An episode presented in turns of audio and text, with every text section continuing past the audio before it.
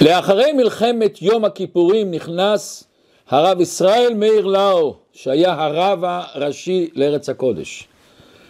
והוא סיפר לרבה על כל המצב בארץ ישראל.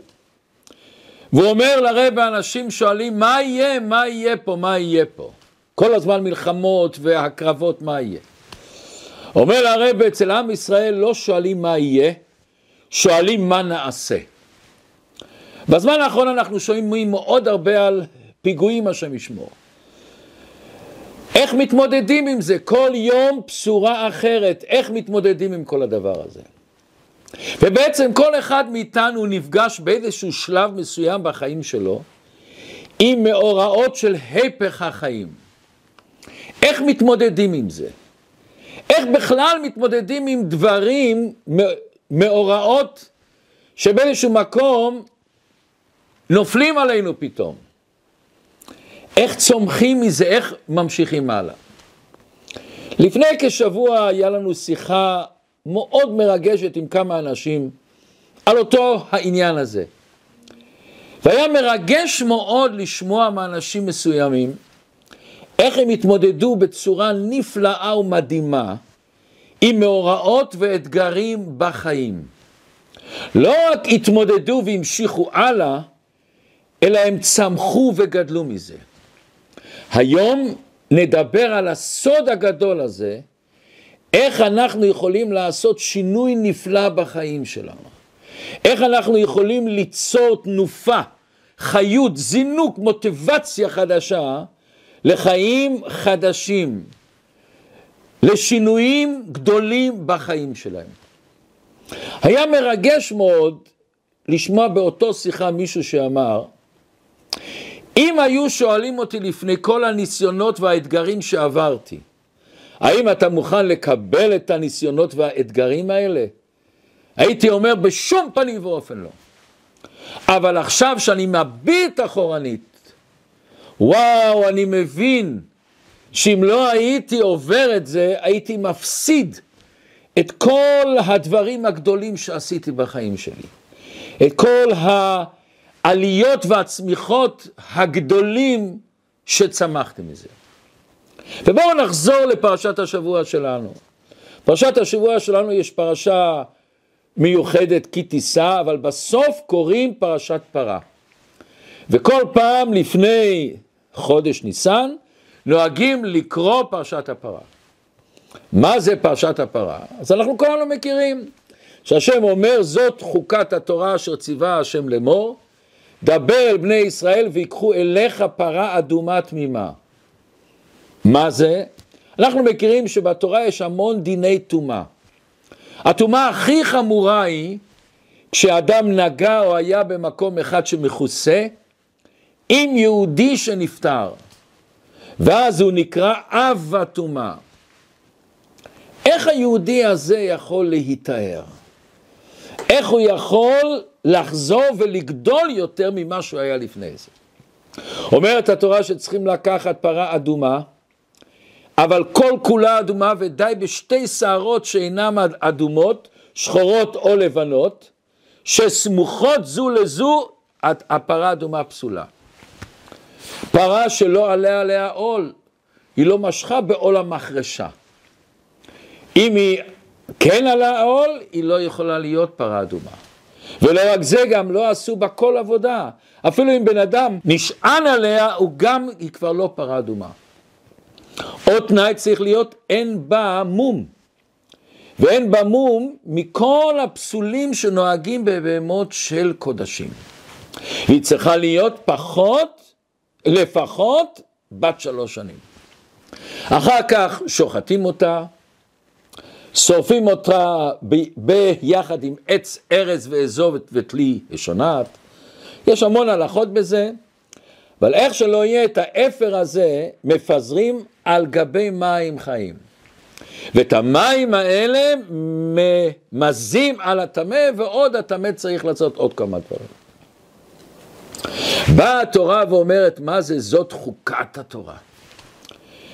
אומר רש"י הקדוש, זאת חוקת התורה לפי שהשטן ואומות העולם שמונים את ישראל לומר להם מה המצווה הזאת, מה טעם יש בה? לפיכך כתב בה חוקה, מה זה חוקה? חוק. גזרה היא מלפניי ואין לך רשות לערער אחריה. וידוע מה ששלמה המלך, שלמה המלך החכם מכל האדם, בא ואמר, על כל אלה עמדתי, על כל התורה למדתי, הבנתי, אבל בפרשה של פרה אדומה חקרתי ושאלתי ופשפשתי, אמרתי, אחק מה? והיא רחוקה ממנה. כל פעם אני חושב, או, או אני מבין ואני לא מבין. שלמה המלך החכם מכל אדם. ואומר המדרש דבר מעניין מאוד. רבי יהושע בן לוי אמר על כל דבר ודבר שהיה הקדוש ברוך הוא אומר למשה, היה אומר לו טומאתו וטהרתו. יש לנו המון סוגים של טומאה, לכל אחד הקדוש ברוך הוא אומר איך מתארים את הטמא הזה.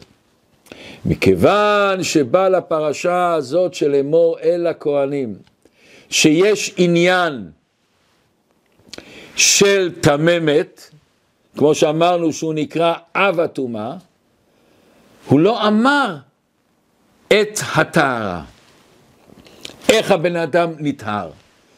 אומר משה לפני הקדוש ברוך הוא, ריבונו של עולם, ואם נטמעו אלו, במה הוא טהרתן? לא השיבו דבר. ובאותו שעה נשתנו פניו של משה. נתקרמו פניו במדרש אחר, נהיו בצבע צהוב. משה רבינו לא יכל לקבל את זה, לא יכל להבין את זה. כולנו יודעים שפנים של משה רבינו היה מאירות. אנחנו מכירים שכתוב כי קרן פני משה. עד שעם ישראל לא יכל להבט, להביט בפניו, והוא שם מכסה על פניו כשהוא בא לעם ישראל.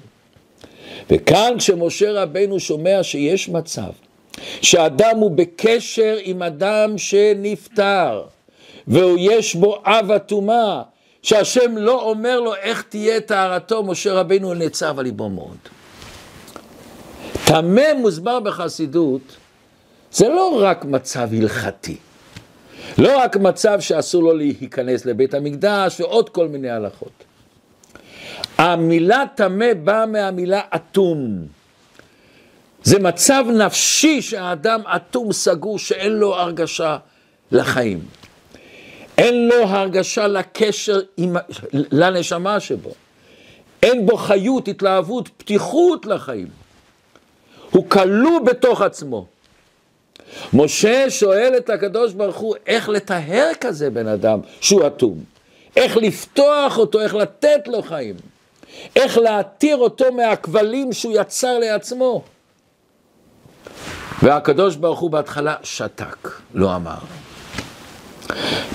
מכיוון שהגיעו לפרשת פרה אדומה, אומר הקדוש ברוך הוא למשה, מה שאמרתי לך אז, את העניין של הטומאת עת, ואתה אמרת לי במה היא טהרתו, ולא אמרתי לך דבר. זוהי טהרתם. מה? ולקחו לטמא מעפר שרפת החטאת, ואז לוקחים את האפר עם המים של פרה אדומה, וזאת היא הטהרה שלו. ומשה רבנו כביכול לא מבין איך זה נותן לו חיים. ואז אומר לו, ואז אומר משה, וזוהי טהרתו? ככה הוא נהיה טהור? אומר הקדוש ברוך הוא, משה, חוקה היא וגזרה גזרתי ואין בריאה יכולה לעמוד על גזרתי. זאת חוקת התורה. אומר הרי בפעם בהתרגשות, מה אנחנו לומדים מהקטע הראשון הזה? משה רבינו לא יכול לקלוט את זה, לא יכול להישאר אדיש למצב שבן אדם אדיש, ומה הטהרה שלו? אומר הרב מלמד אותנו שאנחנו פוגשים יהודי שהוא אטום, שהוא עשה עבירות וחטאים שאין לו קשר לבית המקדש. אין לו קשר למחנה שכינה, אין לו קשר עם עצמו בקדושה שלו. ועשו לי מקדש ששכנתי בתוכם, הוא לא יכול להיכנס, הוא לא מרגיש את זה. ואנחנו קולטים במה תהא טהרתו, מה שמשה רבינו אמר, מה נעשה? ונראה שאין סיכוי, והוא עבר זמנים קשים, ילדות קשה, התעללות וכדומה, חטא בחטאים גדולים, נראה שאין לו סיכוי. צריך הדבר לזעזע את פנימיות הלב שלנו. נתקרמו פניו. משה רבנו לא יכל לקבל את זה, ואנחנו גם לא צריכים. והזעזוע הזה צריך לעורר את הלב שלנו, לחפור בלב שלנו, למצוא דרכים איך לטהר אותו מטומאתו. איך לעזות עליו את המי פרה האדומה הזאת בצורה רוחנית. מה אנחנו לומדים ממצוות פרה אדומה? איך זה פתאום שאפר ומים מטהרים? בשנת תשמ"ט, בכ"ט אדר, הרב אמר שיחה שלמה, אבל אנחנו היום ניקח משפט אחד שהרב אמר. הרב אומר, מה מסמל לנו אפר? אפר מסמל לנו את הסוף של הדבר. את הגמר. הדבר לא קיים, היה ואיננו. מאיפה אנחנו יודעים? אי אפשר לעשות הרבה דברים. ואז תראו פלא פלאים. לוקחים את האפר הזה ומערבבים אותו. עם מה מערבבים אותו? עם מים. אנחנו יודעים שמים נקראים מים חיים. מים מסמל את החיים, מעיין חי. מים יורדים למטה לעולם ומצמיחים פירות וירקות. רוב רובו של האדם הוא מים. רוב רובו של העולם כולו הוא מים. שהיום מחפשים בעולמות רחוקים, אם יש חיים, דבר ראשון מחפשים מים. בפרקי, באבות דרבי נתן הוא אומר, מים נקראו חיים. לפני שבאנו לעולם היינו מוקפים במים. וכשיצאנו המזון הראשון שאכלנו היה החלב שעיקרו הוא מים. המים משמשים לאדם בחיים שלו מרכיב חשוב בהוויית החיים הגופניים, הנפשיים והרוחניים שלו. בכל תא ותא בגוף שלנו 75 אחוז זה מים. בתאי המוח 85 אחוז. איך אנחנו לוקחים אפר ושמים את זה עם מים? איך אני יכול ליצור מאפר עניין של חיים, של חיות חדשה? אז בואו ניקח מדרש על אחד הפסוקים הראשונים בספר בראשית. מדרש שבהשקפה הראשונה נראה לנו מאוד מאוד משונה. איך שכתוב בתורה, וירא אלוקים את כל אשר עשה, והנה טוב מאוד. אומר המדרש באחד ההסברים, מה זה טוב מאוד? טוב זה מלאך החיים, טוב מאוד זה מלאך המוות.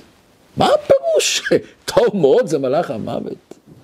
אצלנו אנחנו מכירים שמלאך המוות הוא דבר שלילי, בן אדם רוצה לחיות, וחי בהם, פיקוח נפש דוחה את כל התורה כולה. אנחנו מכירים את הפסוק שכתוב, והחי ייתן אל ליבו. עצם המושג של הפך החיים, החי ייתן ליבו, מה זה אומר לי שיש מצב של הפך החיים? מה אני לוקח מזה? מה זה נותן לי? אנחנו יודעים שטוב ורע זה תלוי מאוד בנקודת המבט שלנו. אני יכול להסתכל על דבר שהוא טוב שלילי והפוך. פעם מישהו שאל, מה היום הכי טוב שהיה לך בחיים?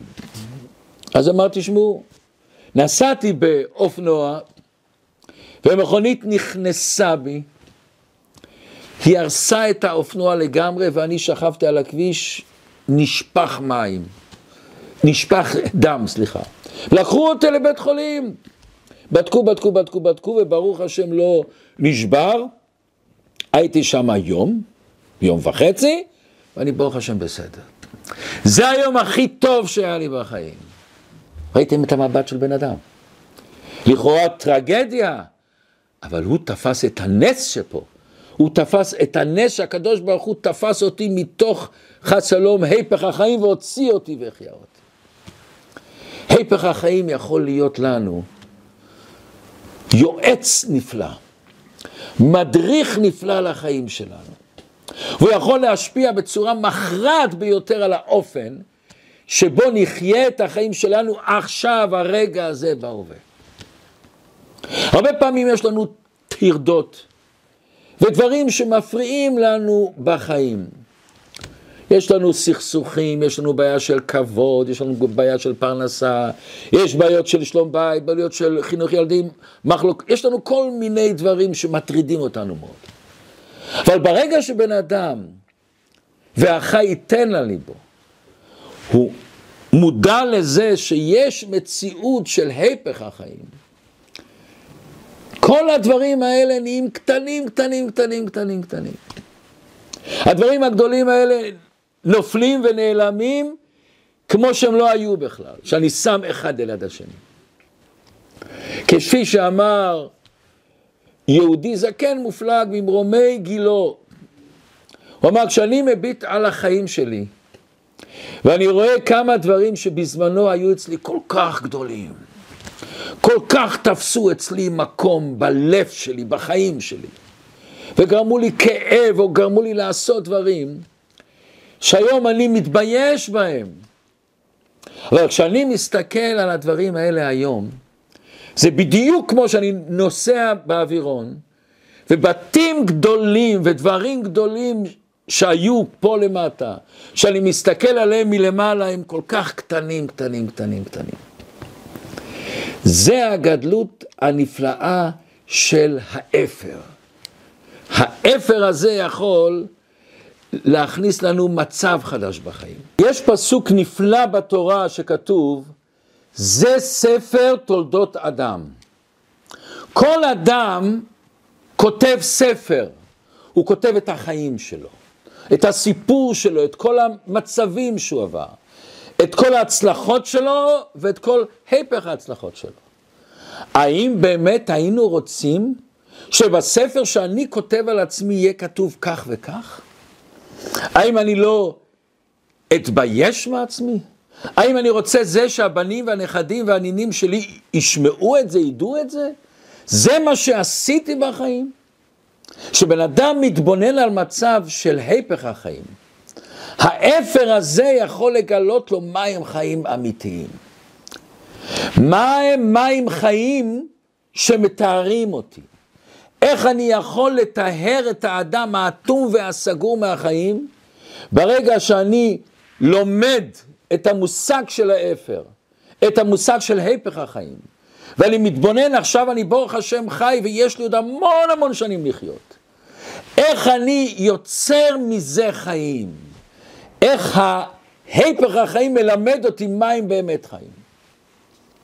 יש בחור אחד שהשם שלו עומר. הוא הרגיש כאבים גדולים ברגל, הוא הלך לרופא, אבחן מיד, אתה חייב לעבור מיד ניתוח. בלית ברירה הוא רץ במכונית מהר לבית חולים, ולאחרי כמה שעות השכיבו אותו על שולחן הניתוחים. כשהיה עוד מטושטש מההרדמה, שניות אחדות לפני שהוא עצם את עיניו, שומע את הרופאים מדברים, אוי והחולה הזה, המטופל הזה, נשאר לו עוד חודש לחיות. והוא נרדם. כשהוא התעורר מהניתוח, מה נס... הוא נזכר בראש מיד מה שאמרו לו הרופאים. הוא לא שאל אותם הרבה, הלך הביתה והחליט, את החודש הזה של החיים שיש לי, אני מנצל אותו. אני הולך לשמוח, אני הולך להעניק במשפחה שלי, לאימא ולאבא, לאשתי, לכל הילדים. אני לא אבכה כל היום, אני אנצל כל יום וכל שעה לעשות טוב, להרגיש טוב, לחבק את המשפחה, לנשק, ללכת לבית כנסת, להתפלל, לעשות מצוות, חסד, לקח את הילדים שלו לבית ספר בשמחה ואהבה, התפילה שלו הייתה אחרת, הלימוד שלו הייתה אחרת. השתדל להיות את המקסימום.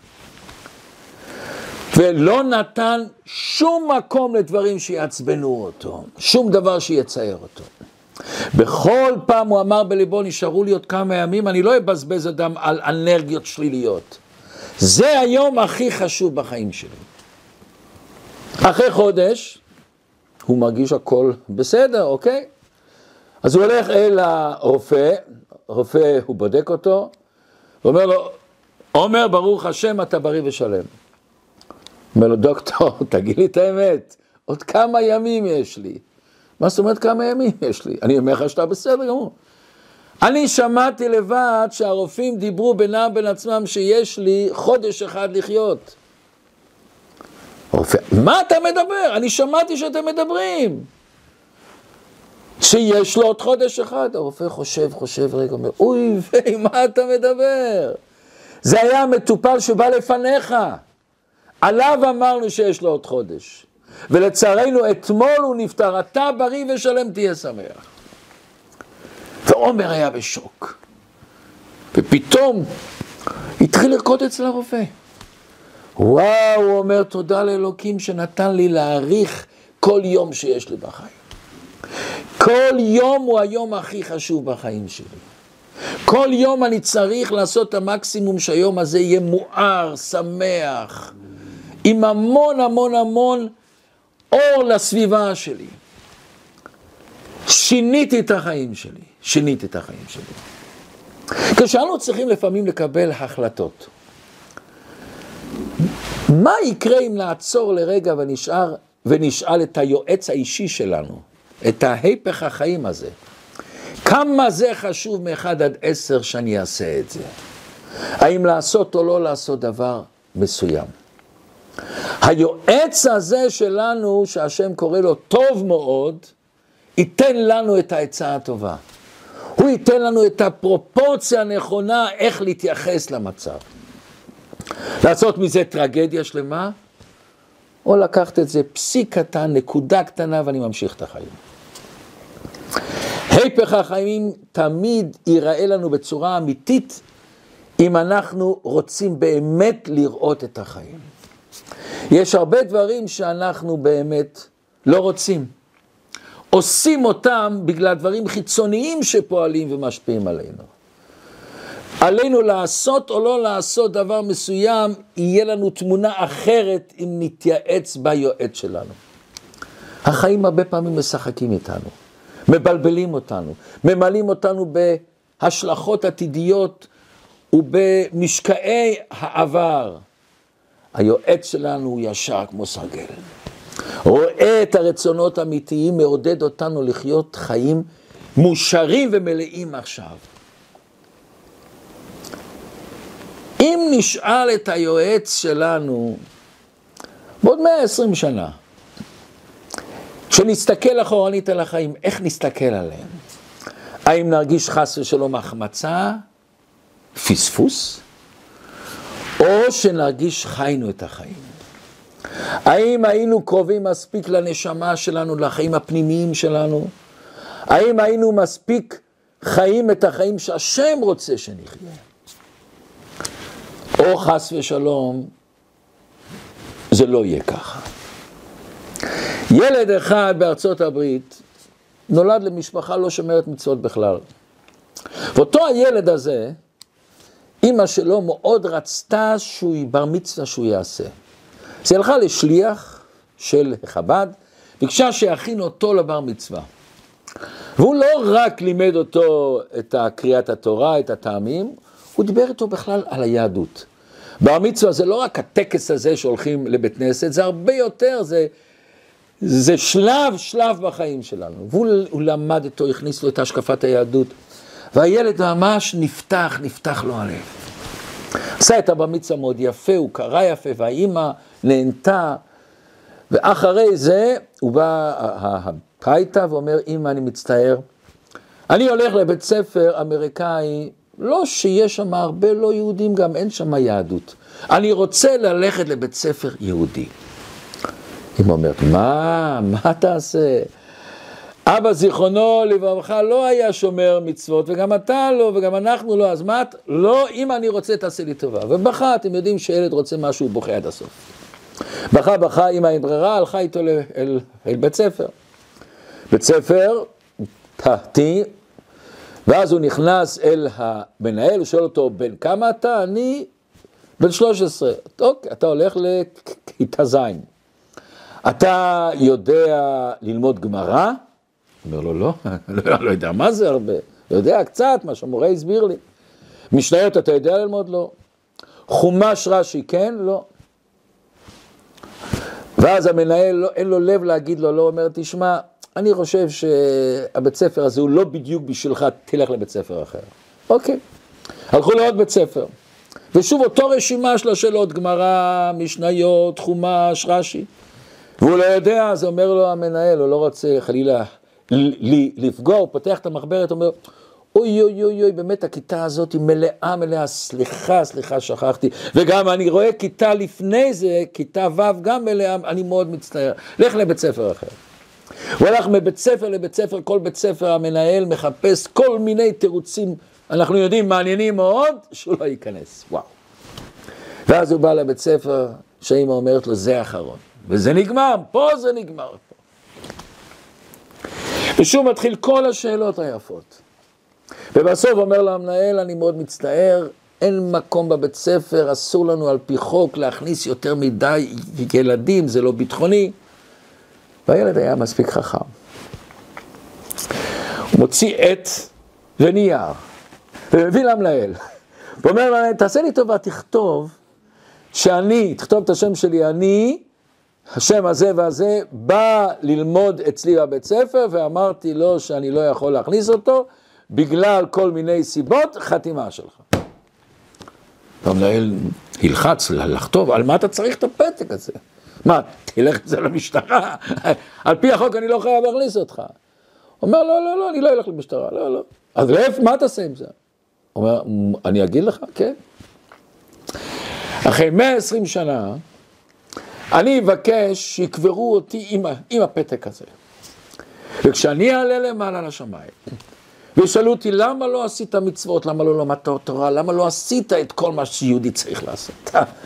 אני אסתכל להם בעיניים בלי פחד, ואני אוציא את הפתק. הנה, אני רציתי, הלכתי עם בית ספר לבית ספר, ולא הכניסו אותי, ואני אראה להם את הפתק.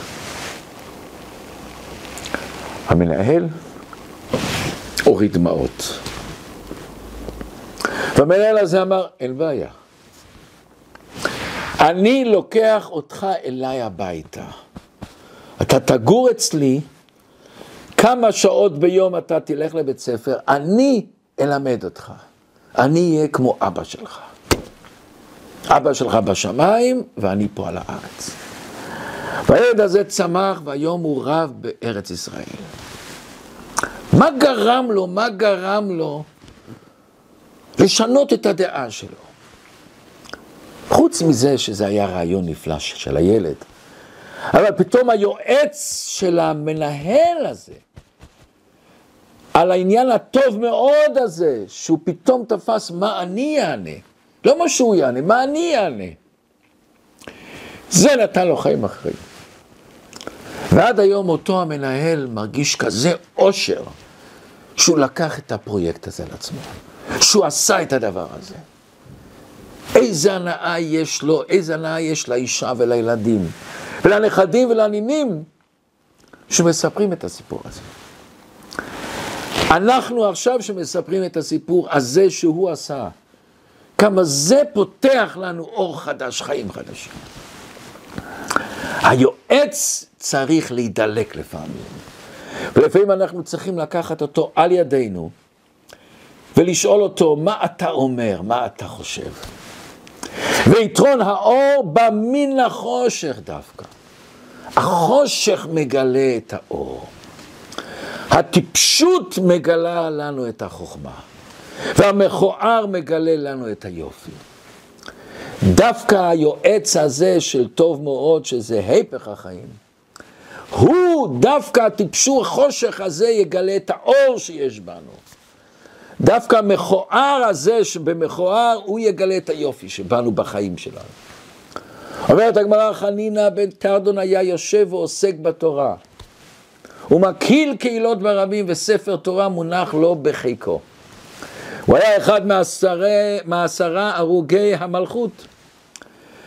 לקחו אותו, כרכו אותו בספר התורה והציתו בהם את האור. ואז תלמידים רואים אותו שהוא מסתכל, לא בוכה שום דבר. ואומרים לו, רבי, מה אתה רואה? הוא ראה שמס... מה אתה רואה? הוא אומר. הוא אומר, מה אני רואה? גבילין, הקלף נשרף, אבל האותיות פורחות באוויר. האותיות, המסרים, ההשפעות, הדברים שיצרנו בחיים, הם תמיד נשארים בעולם. הגביל נשרף, הגביל יכול להיעלם. האפר נעלם, אבל האפר הזה יכול להדליק את המים החיים. ואת הנרות שאנחנו הדלקנו בחיים שלנו, לילדים שלנו, לתלמידים שלנו, לשכנים שלנו, לחברים שלנו, הם נשארים לנצח. הצדקה שעשינו, החסד שעשינו, ההשראה שנתנו לאחרים, כל זה נשאר לנצח, הוא לא נלמד, הוא לא נגמר אף פעם. רבי הקדוש לפני שהוא נפטר, הוא אמר לבניי אני צריך. מה זה לבניי אני צריך? יש כמה פירושים, אבל אחד הפירושים הוא אומר, את הבנים אני משאיר פה. מה זרעו בחיים, אף הוא בחיים. כשבן אדם משאיר השפעה בעולם, אור בעולם, חיות בעולם, זה נשאר. היועץ הזה שלנו יכול להיות מורה נפלא שמלמד אותנו בין הפער בין איך שהיינו רוצים להיות, רוצים לחיות, ובין איך שאנחנו חיים. עשו מחקרים מעניינים מאוד, מה אנשים חושבים חלילה וחס לפני שהם הולכים לעזוב את העולם. על מה הם מצטערים ועל מה הם נהנים. הרבה אנשים מצטערים שהם השקיעו יותר מדי מהחיים שלהם על כסף. מצטערים מאוד שהם צברו לא מעט מטענים שליליים, שברבות הימים הם יכולים להיות מחלה. אנחנו מרגישים את ההרגשות האלה של עצב, טינה, מרמור, כעס. אנשים לפעמים מרגישים, איי, למה לא גמרתי את הדברים האלה? למה לא סלחתי? למה לא סגרתי אותם? אנשים פתאום מתחילים לחשוב, שמחה זה בחירה. למה נשארתי תקוע בתבניות והרגלים, בדברים נוחים שלא רצינו להשתחרר מהם? פחד מהשינוי גרם לנו לפעמים להעמיד פנים כלפי אחרים ולעצמנו, כאילו אנחנו מרוצים. אבל בעוד שעות שעמוק בפנים, זה לא ככה בדיוק. ואנחנו צריכים להכניס בחיים שלהם, ובחרת בחיים.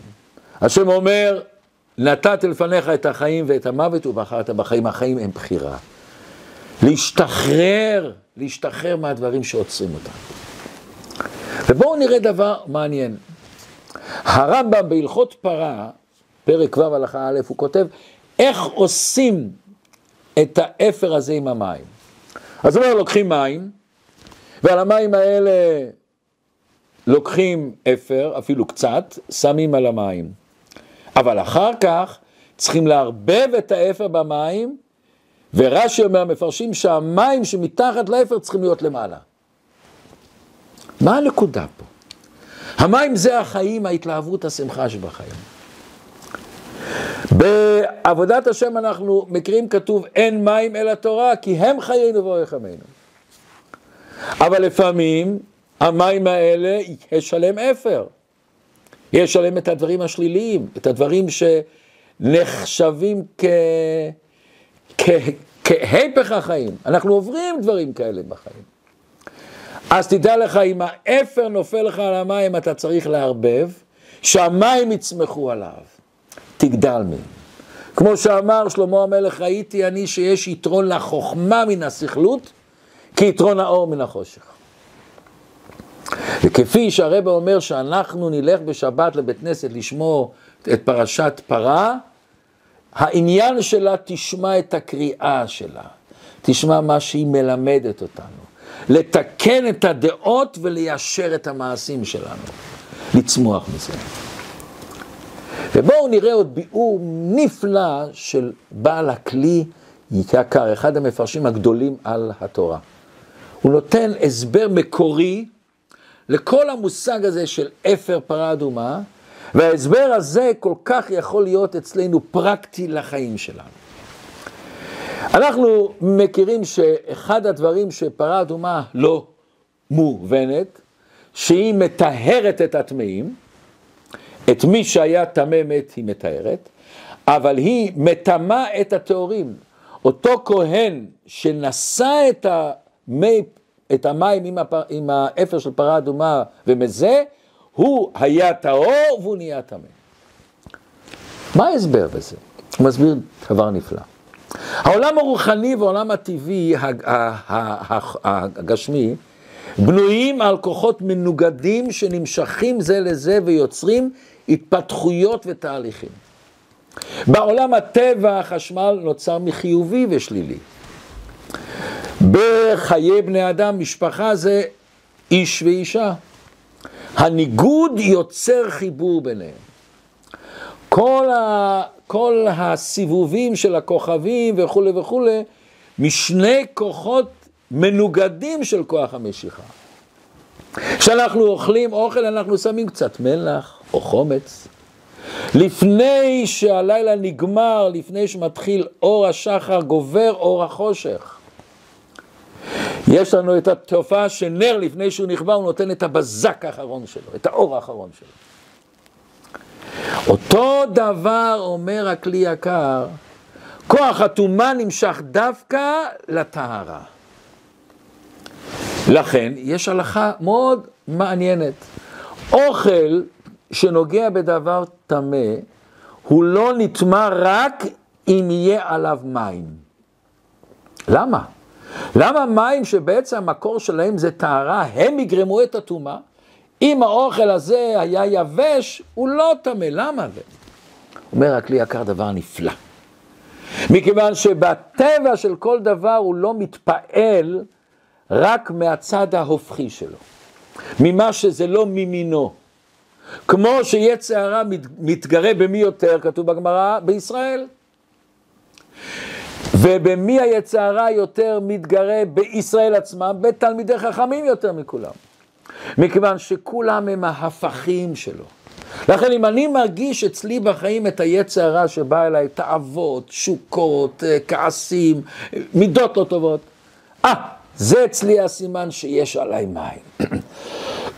יש לי קשר לטהרה. יש לי קשר לקדושה ולכן ההיפר שלו בא אליי מיד. הוא רוצה להתגבר עליו. אומר לכן על כל אוכל שאין בו מים, הוא לא מתפעל מהטומאה. הוא לא הפכי, הטומאה לא באה אליו בכלל. עד שיבוא עליו מים, שמים, כמו שאמרנו, זה עניין של טהרה, מקווה, התארות. אז הטומאה רוצה לנצח את הטהרה. אז היא מתגברת על המים שנמצאים על האוכל ועושה עליו רושם. אומר הכלי יקר נפלא. אפר פרה אדומה, יש בו מים שכולו טהרה, ויש בו אפר של פרה אדומה שכולו טומאה, זה אפר. הם מעורבבים יחד. עכשיו בואו נשמע נפלא. אם אני לוקח את המי אפר של פרה אדומה על אדם טמא, אז האדם הטמא, ממה הוא מתפעל? מה משפיע עליו? האפר או המים? אמרנו שדבר שהוא מינו לא פועל עליו. לכן האפר של המי פרה אדומה לא פועל עליו. מה פועל עליו? כן, המים. המים שהם הניגוד של הבן אדם הטמא, הם פועלים אותו, לכן הוא טמא והמים הטהורים, ואז המים פועלים, מנצחים את הטומאה. אבל, אבל, אותו בן אדם שנושא את המי אפר פרה אדומה, הוא בן אדם טהור, והוא נושא את המי פרה אדומה עם, עם, עם המים האלה, עם האפר הזה. הבן אדם הטהור הזה, הוא לא מתפעל מן המים כבר שזה לא ניגוד, זה מינו. שניהם טהורים. מה משפיע עליו? מה פועל עליו? האפר שהוא הפכי לו. לכן הוא מטמא את הטהורים. הוא פועל בו רושם להיטמא. לכן אתה שואל למה צריך אפר? למה לא זורקים את המים? נזרוק על הטמא רק את המים, וזהו זה. כאן יש הביאור נפלא. מתי בן אדם יכול להיטהר? רק שהוא קולט שיש בו מקור טומאה. הוא קולט את השלילה שבו, הוא קורא את הלא טוב שלו. אם אין לי אפר, הבן אדם הטמא לא קולט בכלל שהוא טמא, הוא אטום. מתי אתה יכול לצאת? רק כשאתה קולט שיש בך אפר. ואז המים יכולים לטהר אותך. ואז המים יכולים לנצח את הטומאה. שנזכה כולנו בקרוב, בקרוב, בקרוב ממש.